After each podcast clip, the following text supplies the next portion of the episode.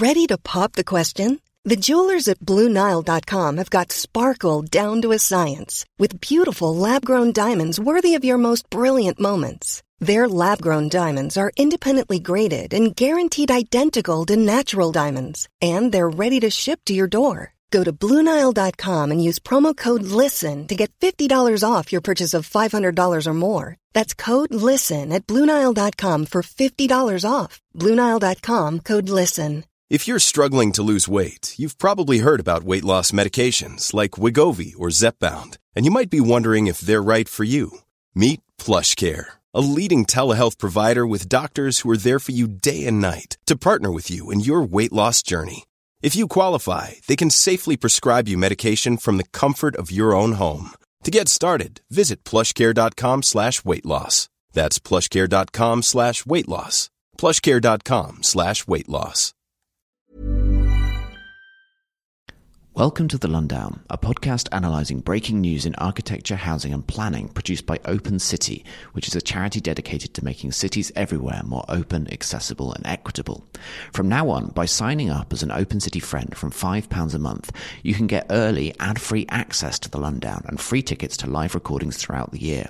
Plus, you get all the other benefits of being an Open City friend too, including early booking for the Open House Festival in September and access to an exclusive programme of year-round in-person events.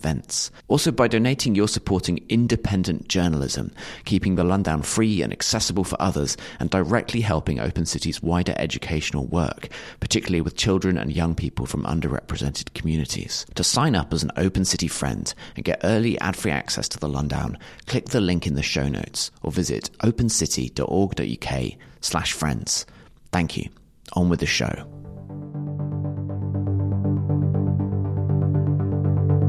Visionary plans to deliver 1.2 million homes within walking distance of rural train stations. Britain's addiction to the wrecking ball costing us 50,000 buildings a year. A new culture war erupts over 15 minute cities. And the City of London forces office skyscrapers to dim their lights at night. My name is Finn Harper. I'm an architecture critic, and I'll be bringing you a roundup of this week's top London architecture news. Welcome to the Lundown. My guest this week here at Bureau in Design District is Deneen Rowe. Deneen is a project manager at the Town and Country Planning Association. Welcome to the show. Hello, good morning. Thank you for having me. Thanks for joining us. So, a new debate has erupted over visionary plans to deliver 1.2 million much needed homes within walking distance of rural train stations in England. This master plan is the brainchild of former Lundown guest Russell Curtis, director of the architecture firm RCKA, who appeared on BBC Politics Southeast last weekend to present his concept. Intended to tackle the housing crisis, which has left England with 1.4 million homes fewer than is needed for its population and economy size, the proposal would deliver thousands of new sustainable homes that don't rely on car ownership and use up just 0.3% of England's rural area. Focusing on the southeast region, Curtis proposes using 84 sites in Kent, Sussex, and Surrey to build 175,000 homes without encroaching onto valuable, precious landscapes. If adopted, the proposal would mark a fundamental rethink of green belt policies which stretch back decades and have historically prevented development within walking distance of many rural train stations. 0.3% of land sounds like a fairly small proportion of England's rural land, but some people say it's too much. Here's what the people of Meopham, where Curtis proposes almost doubling the village with 6,000 new homes, told the BBC. I'm really not keen. We moved from London to get away from this. I know it's very much not in my backyard, but I, I'm not keen on it. The roads are chock a block anyway. This is a main road. They're chock a block anyway at the moment. 6,000 more houses means an awful lot more cars and people. Not good. Well, makes me really mad. Right, really mad. So I know we need to build houses, but they're just cramming them in all over the place. Taking over three or four fields and then planting a brand new town. Um, I've seen how that works in Cambridgeshire, and it really doesn't work. It's a mecca for drugs dens. It's a mecca for teenage not being at, not having anything going on. So, Deneen, what's this all about? Why are people in rural areas so vehemently opposed to new homes in walking distance of train stations? Isn't that the most efficient way to solve the housing crisis without incentivising more car use? It does sound that way, doesn't it? I think a lot of people don't like change, um, especially when it comes to sort of new housing. I mean, if you sort of walk up to people and say, Hi, how do you feel about 100,000 new houses on your doorstep? I think even the most sort of open minded, welcoming person would sort of be taken Ugh. aback. Yeah. Um, so yeah, I think that's completely understandable.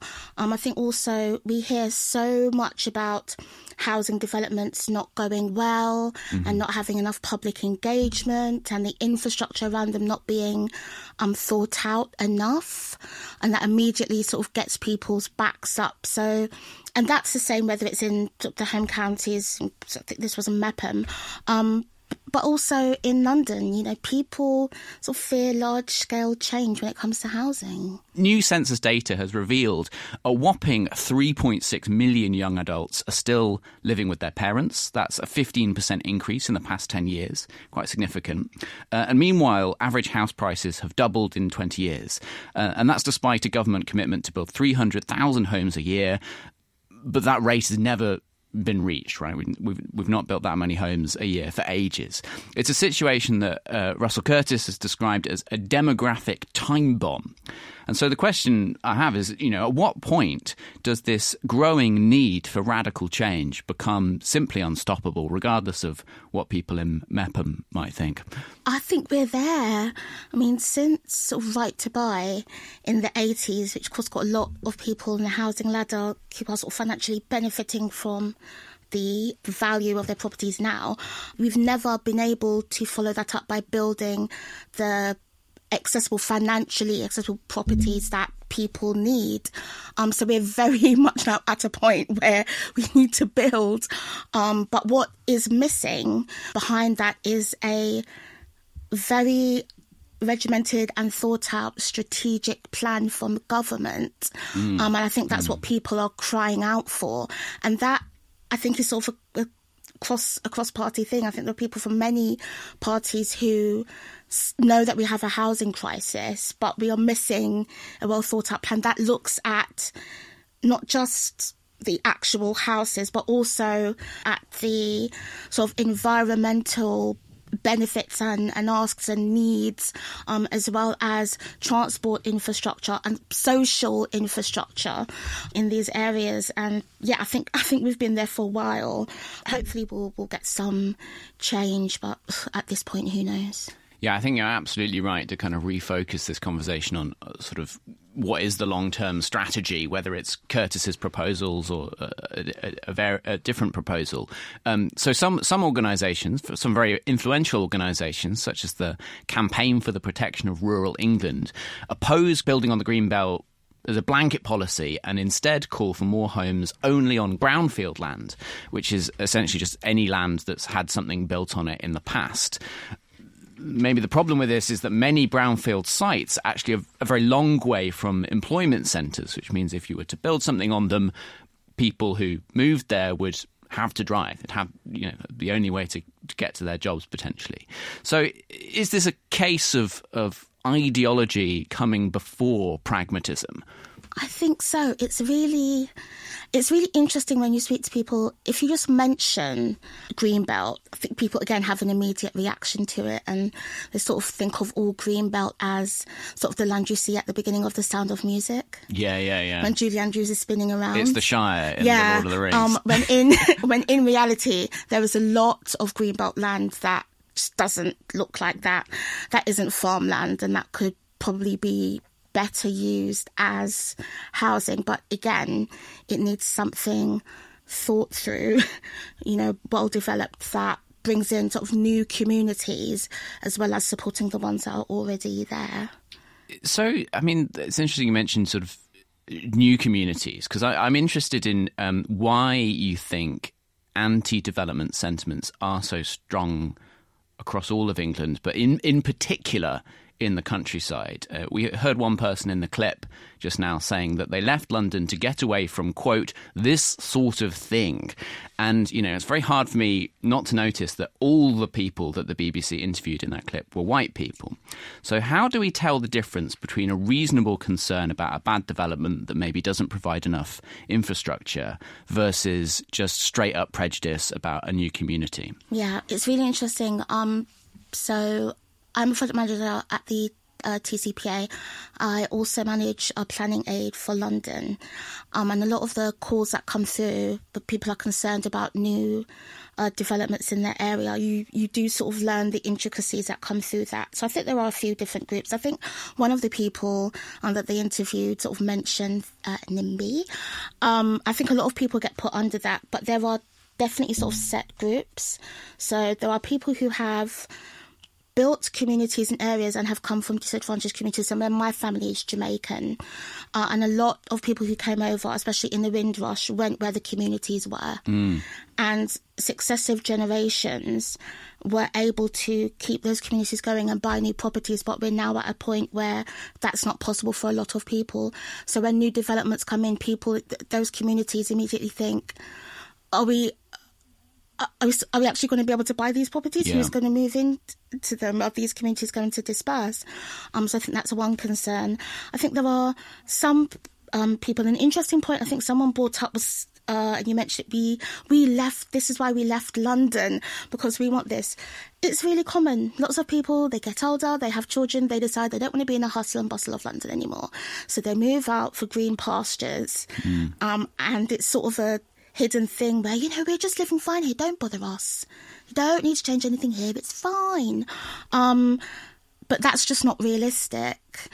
Uh, so, yeah, I think there are people who think about communities, how they're going to change, people who just sort of like things the way that they are. Um, I think there are sort of some people where it, it might touch on um, uh, race or or you know socio-economic um, attitudes that uh, I don't really want to think about too much. Mm. Um, definitely, but I think there is there is something that is so inherently British about conserving mm. people's home and and well this is my this is my area you know i don't oh i know i sort of like things the way they are but we do have to sometimes pull people along with change yeah our next story is is all about tension between change and conservation in a sense. The UK's addiction to the wrecking ball is trashing cultural heritage, polluting the environment, and crushing communities. Last week, I wrote an article for The Guardian focusing on Britain's demolition obsession. In London alone, over 160 council and housing association estates have been demolished since 1997, resulting in an estimated loss of around 55,000 homes and the displacement of an estimated 131,000 people. The destruction of social housing and the displacement of these communities is, I argued, a travesty when there are outstanding refurbishment alternatives available that would be more ecological and more compassionate. For example, Grand Parc in Bordeaux was upgraded without any residents being evicted and is of such high architectural quality that its designers Lacaton Vassal went on to win the Pritzker Prize. Meanwhile, however, in South London, as reported by the AJ just recently, Southwark Council has scrapped a planned refurbishment of Bermondsey's iconic Maydew House Tower in favour of demolition. In fact, a further 100 London housing estates are deemed at risk of demolition, including projects of irreplaceable heritage value, such as Central Hill in Lambeth, one of the few substantial 20th century housing estates designed by a female architect, Rosemary Stjernstedt. It seems that low carbon refurbishment opportunities that have proved themselves overseas are being ignored at the expense of people and planet. In my view, to get a grip on our emissions and to protect our communities, Britain must end its addiction to demolition. The obliteration of 50,000 British buildings a year is disgraceful, indicative of a culture of myopic greed and unthinking vandalism that is wiping out the heritage of our cities, tearing apart neighbourhoods, and accelerated climate breakdown. But that's what I think. Deneen, maybe you have a different perspective on all of on all of this. I'd, I'd be interested in your your your, view as um, uh, you know why why in your opinion is Britain so addicted to the wrecking ball? Are there justifiable reasons for demolishing rather than recycling or upgrading those fifty thousand buildings? My gosh, you really knew how to get to me by choosing Lambeth and Southwark, didn't you? um, my home borough. So I think it would take someone with a very uh, particular um, mindset to rejoice at the idea of demolition, especially such sort of beautiful old buildings that feel like a part of the landscape. Like the the Aylesbury estate, I think is a really good example of that. I mean, I grew up I grew up seeing that building all the time, mm. um, and it not being there now in the area, sort of looking quite different, is something that sort of hits me personally, and whole load of other people in the area who live there, built communities there, who work there. It's a really emotive issue. Something that I found really interesting when I was looking at this was how much, even with something like this, the lack of funding in, in local government affects it. So even with Maydew House, on the outside of it, you look at it and you think, how how could this have possibly happened? Up until I think maybe 2021, the the architects were on board with sort of changing and working with what was already there. Most residents, I'm sure, would have been okay with that but again, one of the big things about it was cost. So the refurb cost in 2019 was 42.1 million. From 2019 to then 2021, that rose to 69.6 million just to do the refurb. That didn't include the refit costs. So sadly, I think really sadly, it became a financial cost where it actually worked out cheaper to demolish the costs. Um, I think there's also another point that again, I think a lot of people, especially outside of the policy world, might not know is that the VAT, I think you don't get charged VAT for the demolition and rebuild. Yeah, exactly.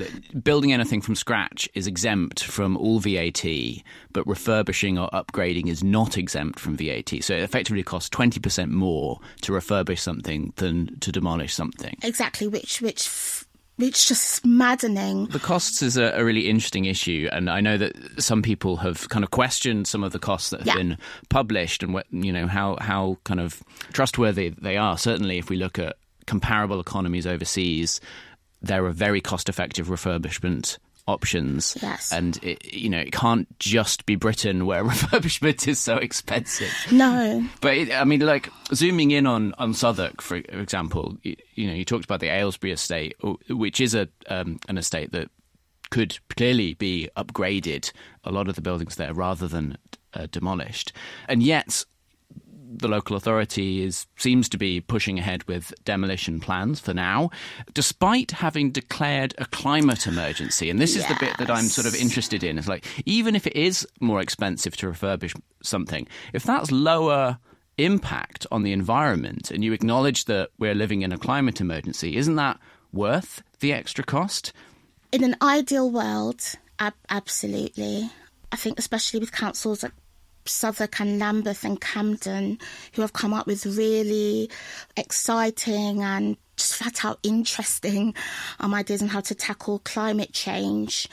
In an ideal world, that strategy would underline everything that you do, and you would just be able to deliver everything with that at the forefront.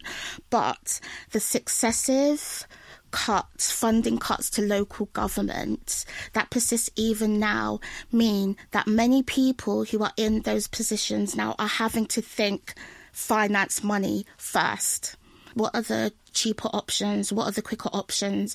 Whether that is partnering with a developer that maybe people in the community might not want, or what we're talking about now with demolishing properties. It, it means that people are having to make decisions finance rather than people first.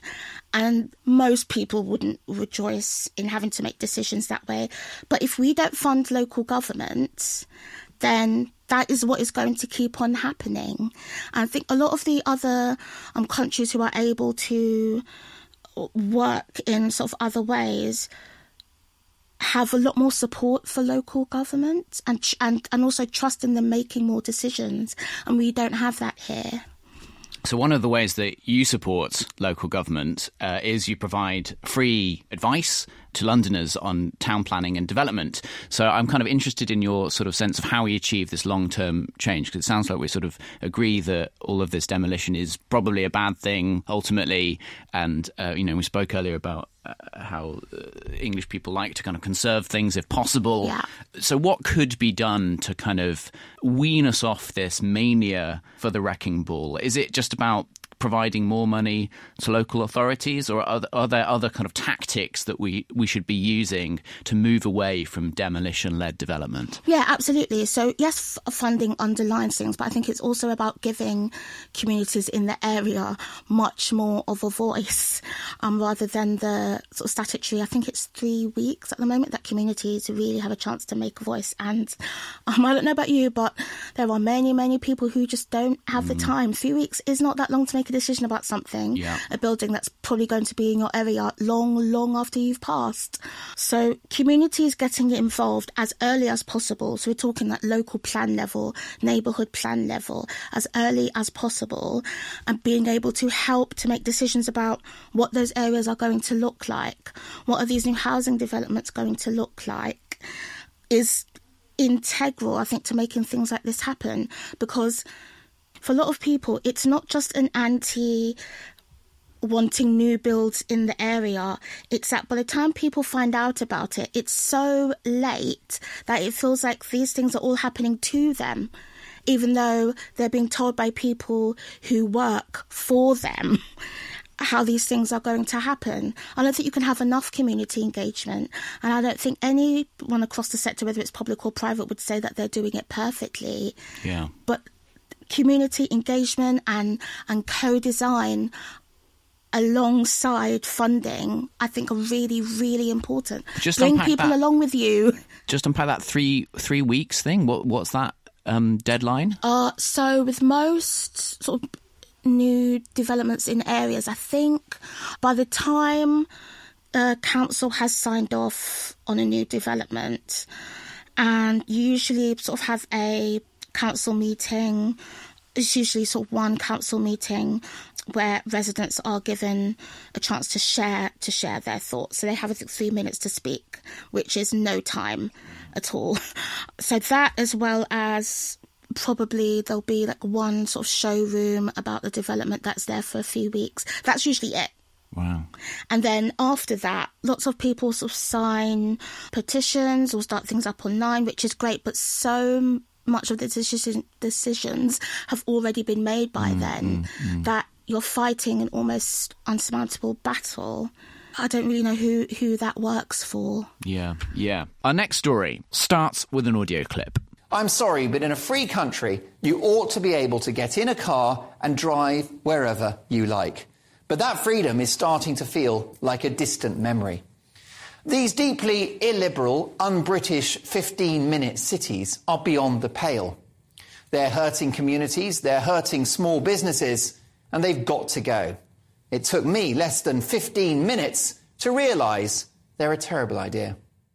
That was the comedian and GB News frontman Mark Dolan. Concluding an impassioned diatribe against the concept of 15 minute cities, which he lampoons as un British and illiberal. Intended to ensure that all a person's basic needs are accessible within walking or cycling distance from their home, 15 minute cities have become a sort of lightning rod for a rather strange and heated debate in recent weeks. Such is the furore that last week Tory MP Nick Fletcher stood up in Parliament to demand a debate on the quote international socialist concept end quote of 15 minute cities claiming traffic control measures will wreak economic damage and quote cost us our personal freedom end quote such concerns have since been echoed in the Daily Mail in an article titled, quote, The Secret War on Drivers How Bike Racks, Flower Beds, and Parklet Seating Areas Are Replacing Parking Spaces Across the UK as Councils Quietly Make Life Harder for Motorists, end quote. Very long headline. These are just some examples of a growing backlash against green initiatives, which seem to be pivoting from a heated but at least evidence based debate to one of pure culture warring. Uh, so Forbes recently ran an article about how the 15 minute city concept was appearing on far right conspiracy theory websites with wild claims such as, quote, power mad politicians had voted to, quote, lock residents into zones to save the planet from global warming, confining residents to their own neighborhoods, end quote. Mm. So, Deneen, what is this all about? Why is there suddenly so much outrage about 15 minute cities? A concept that until recently was kind of really only talked about in urban planning and built environment circles and basically just means making it easier to get to the shops. Yeah, it's got all of the buzzwords, hasn't it? Culture war, freedom, restriction, socialism. It's, it's, it's really made to rile people up. Mark Dolan's done a good job at doing that there.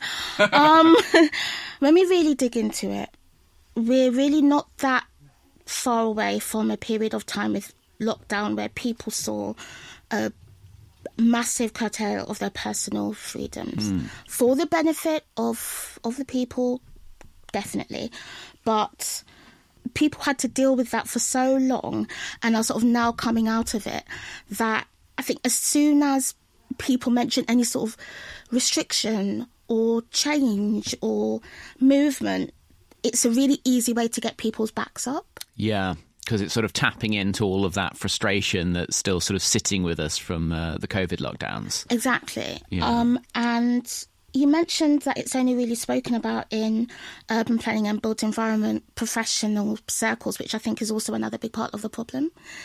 I can easily go into work and just throw out the words like 15 minute cities, you know, lo- local plan, design codes, and people get it. Once I leave that building. Yeah. Quite literally. If I start spouting those words, people would think, what on earth is she speaking about? And yeah, that's part of the problem.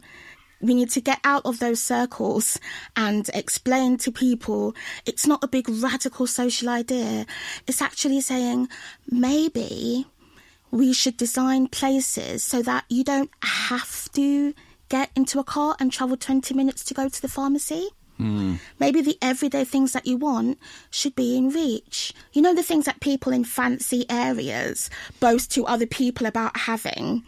Maybe they don't need to be in fancy areas. Maybe we can make that happen for you as well. Yeah, it's very strict because, like Dolan and all these kind of you know Republicans in America, sort of saying that oh, you know, fifteen minute cities is bad for business, bad for like local shops and stuff. But surely footfall down the high street is really the lifeblood of any local economy, and that it is precisely the shift towards like car-based urbanism and people driving out of town to big retail parks that has killed so many local businesses that used to be on on the high street. So, where, in your opinion, does does the truth lie? Could could kind of more local footfall and cycling be good for business or, or bad? No, no. I am absolutely on board with, and but the TCPA as well, on board with the idea of 15 minute cities and people being able to sort of cycle to local businesses and walk to local businesses. That footfall is really important. Most people, when you're out and about and you're going shopping, a lot of the thing that sort of gets you to go into shops isn't being able to drive there. It's just strolling along. Mm. Oh, I'll pop into that shop. I'll check that out. I might pick this up. One of the I think really biggest and most popular campaigns um, for Nour um, shop in Brixton, it wasn't people coming from like Staines and arguing that we need to keep this shop because I want to drive here. Mm, no, it was mm. people in the local area, people who had from various different backgrounds who had gone to that shop and supported it for years and years and years and wanted it to stay there. It's local people who keep those things going. And even in London, where a lot of the time we live side by side by different communities, and yeah, there's that whole thing about, you know, we're not all Londoners aren't sort of lovey dovey and we sort of ignore people. Um, but you do sort of build relationships with local people in the shops and even sort of one of my local corner shops the guy who owns it, okay, yeah, we don't know each other's sort of interior lives and families, but he he knows me well enough to know when I had left secondary school, sort of roughly what I was doing for work, and knows me well enough to check in with how my parents are doing. Cars don't help that to happen. Yeah. Locality helps that to happen. Okay, so like we're, we're clearly hearing that a lot of this kind of anti 15 minute city rhetoric is based on lies, essentially. This, Yeah. this is not a, a, a, a true or accurate argument that um, some of these commentators are making. So, given that, given that we're in a, a kind of culture war rather than a, an evidence based debate, what is the right way to respond? Does it work to fight? A culture war with kind of facts and figures, or do we need to find a different tactic given that this, this conversation has kind of fallen into this realms where people kind of make up Yeah. the evidence that uh, they want to hear? I think the the thing that conspiracy groups and far right groups, I, and I hate to phrase it this way, but do well at is buzzwords and playing on people's fears and using sort of quote unquote big words that people don't understand that can pick people up because in that way you don't really have to read into it. If you recognize the big words that they're talking about, you can just go along with that. I think trying to match that is not going to work. Mm. The way to go about it is to actually break it down. So it's the same with like traffic restrictions. You don't say to people, this is going to ban you from getting in your car. No. You tell people the benefits that are going to come from this. So again, with 50 minute cities, having local amenities, that's what it means actually. Being able to go to your your doctor and then your pharmacy within 50 minutes. Being able to wake up in the morning and say oh we don't have anything for dinner Yeah. and go to a local shop within 15 minutes. I think most most people probably everyone would say that that's a benefit. And explain break it down and explain it to people like that. And keep on emphasizing that i think is the best way to go Nice stuff in your neighbourhood. yeah. imagine, imagine how radical and socialist that would be. Oh my god, it's a conspiracy. Our final story is that the City of London Corporation has proposed a new scheme to reduce visual pollution and energy wastage by dimming the lights of skyscrapers in the square mile after certain times at night. Uh, this story was broken in the Financial Times, which reported on details of the new initiative found within a planning committee document on the corporation's website. Under the proposal, property owners within London's historic financial hub will be asked to switch off unnecessary building lights with curfews based on each area's function. So, residential and heritage areas will have a 10 pm curfew, cultural and tourist areas will have a sort of 11 pm curfew and commercial retail and transport hubs will have a midnight curfew. The proposal is intended to help the city reach its target of achieving carbon net zero for the square mile by 2040 and to reduce energy wastage and light pollution caused by unnecessary use of lights in office buildings.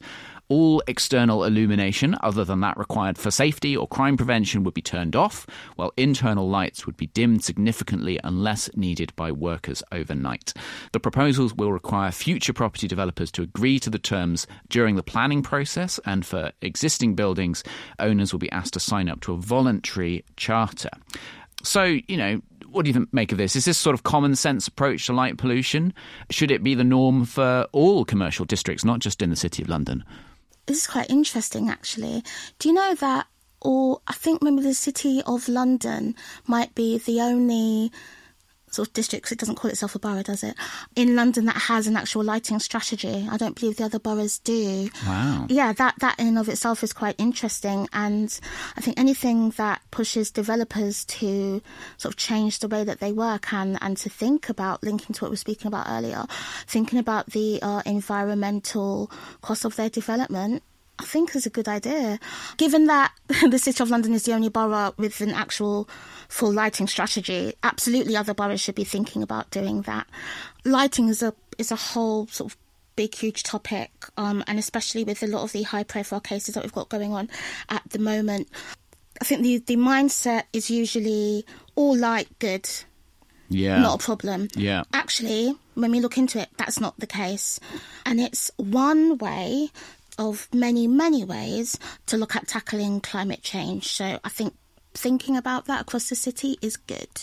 Yeah, it is. You know, when I've, I've travelled to other cities like Copenhagen or, or Tokyo, even sort of you know big, prosperous, developed cities, I've often noticed that lighting is generally dimmer at night than uh, in Britain, where it, do, it, does feel like we, we're a bit kind of trigger happy on turning up the brightness, which is odd because, you know, I remember learning about light pollution as a, as a little kid. Uh, why do you think it has taken so long for this initiative to, to come forward uh, of the City of London? Uh, has anyone been benefiting from this delay? Um, I can't think of anyone who would, and Although, energy companies yeah. oh gosh, and why? Oh my goodness, do they need a boost? Um, so I think it's interesting that you just said you learned about it as a child. I didn't. Really? Okay. Um, I didn't learn about it until sort of relatively recently. A research paper that my um previous employer Centre for London did on um that very issue.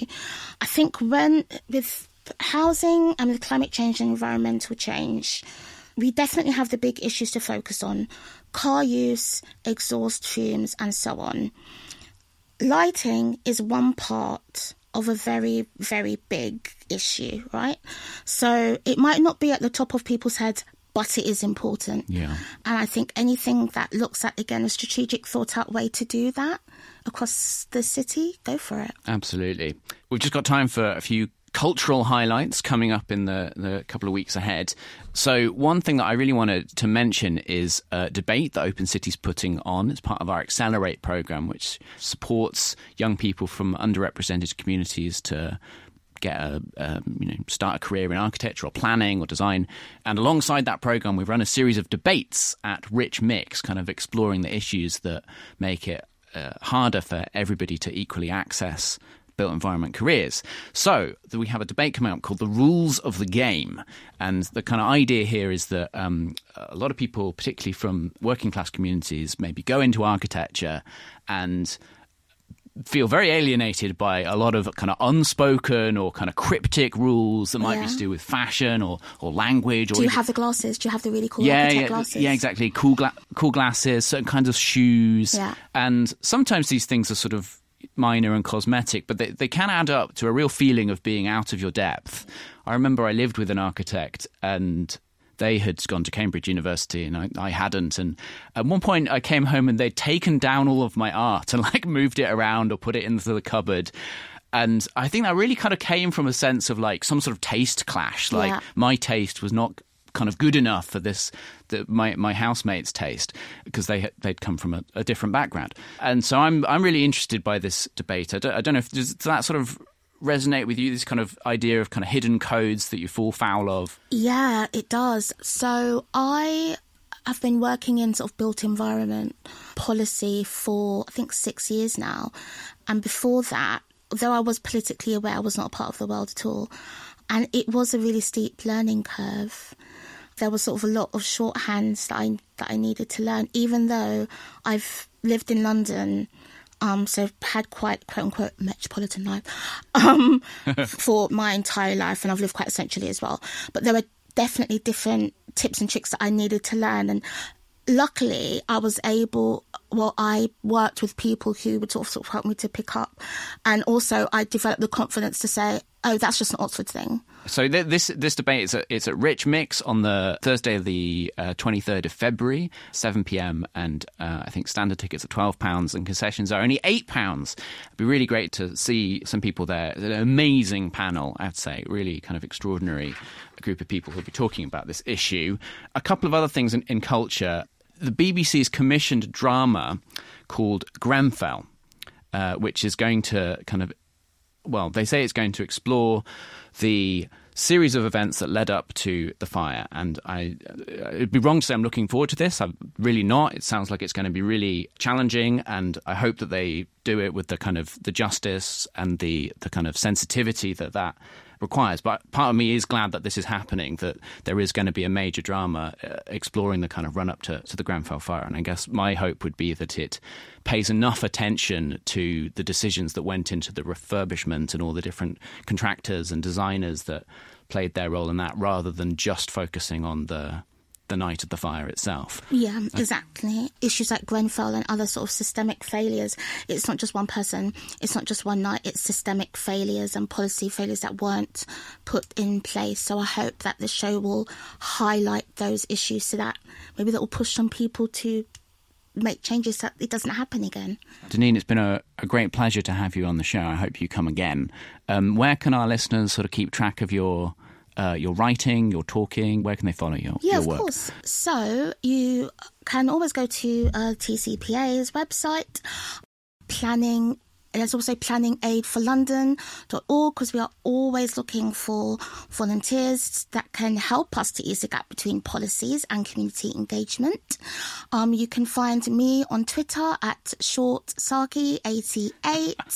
Um, I know it's been that for 14 years now and I can't bear to change it. Um, and yeah, planning aid for London everywhere on all the socials, please. Fantastic. Shortsaki88. I'll be following you today.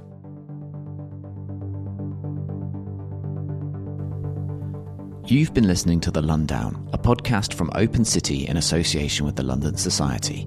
If you've enjoyed the show and want to know more about any of the stories we've discussed, we recommend subscribing to the Architect's Journal, which covers all these issues and many more. To get early ad free access to The Londown and a ton of other benefits, including early booking for the Open House Festival while supporting independent journalism, please become an Open City friend today. The link is in the show notes. The Londown is produced by Poppy Waring, Merlin Fulcher, Rachel Capel, Ella Jessel, and me, Phineas Harper. Our theme music is by Chris Zabriskie. Open City is dedicated to making cities everywhere more open, accessible, and equitable.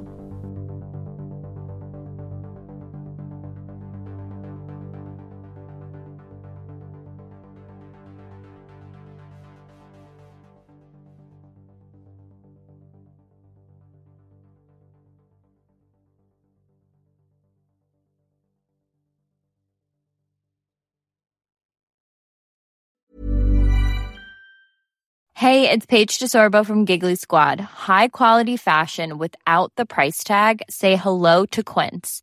I'm snagging high-end essentials like cozy cashmere sweaters, sleek leather jackets, fine jewelry, and so much more. With Quince being 50 to 80% less than similar brands. And they partner with factories that prioritize safe, ethical, and responsible manufacturing. I love that. Luxury quality within reach. Go to quince.com slash style to get free shipping and 365 day returns on your next order. Quince.com slash style.